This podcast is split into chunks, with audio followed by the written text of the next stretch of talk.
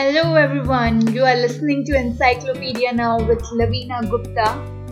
Well, most of us have encountered that snooty salesperson. You know those type in luxury stores who will look you up and down because you don't look like someone who can afford so-called Hermes bag or a pair of Prada shoes. Unfortunately, a lot of people still judge a book by its cover. But here comes the fun part, guys. It can have serious repercussions when you happen to insult a VIP dressed in simple garb. And as I already told you, once in a life, we all happen to come across such a snooty salesperson. So the same happened to Maharaja of Alwar, Jai Singh in 1920. So let's head back to 1920.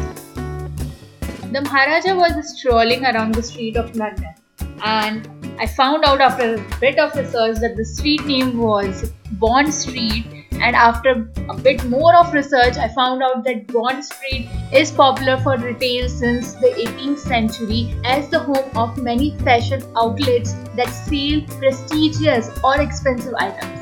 So coming back to the story, he walked down to the showroom of one of the most popular and expensive car manufacturer Rolls-Royce and because it was obviously the cars were expensive and beautiful so he decided to go in and inquire about the price and specifications because India back then was still colonized by the British Empire and poverty was prevalent in India. After seeing the king insulted him and just asked him to leave. That was such a big insult. After that, what happened was a fun part, guys. Jai Singh returned to his hotel and asked his servant to call the showroom and tell them that the Maharaja of Alwar city is interested in purchasing Rolls Royce cars.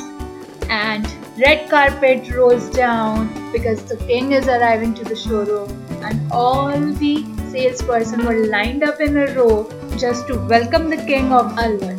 Now, he chose six luxury cars and paid the full amount in cash, including the delivery cost. Now, the best part comes here, the interesting part comes here. When the vehicle reached to India, Singh ordered the municipality to use the luxury cars of Rolls-Royce to transport and collect the garbage around the city. Can you imagine? That's a big deal. And because Rolls Royce was such a famous brand, such a famous company of rich and nobles used it back in London. So this news of Rolls Royce cars being used for garbage collection spread within no time, just like the fire of the forest. Now the reputation of Rolls Royce dropped rapidly all over the world. When one used to pride about owning a Rolls Royce car, people started emulating, oh, the same car used in India for garbage collection?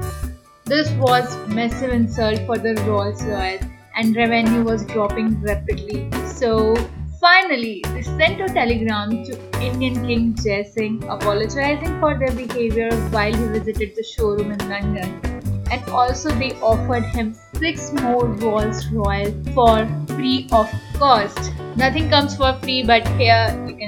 The king accepted their apologies and stopped using the cars for garbage collection. Just imagine if they haven't asked him to do so, or maybe the king wouldn't have agreed. We might still be having Rolls Royce collecting the garbage with the sound Swachh Bharat ka hai sapna.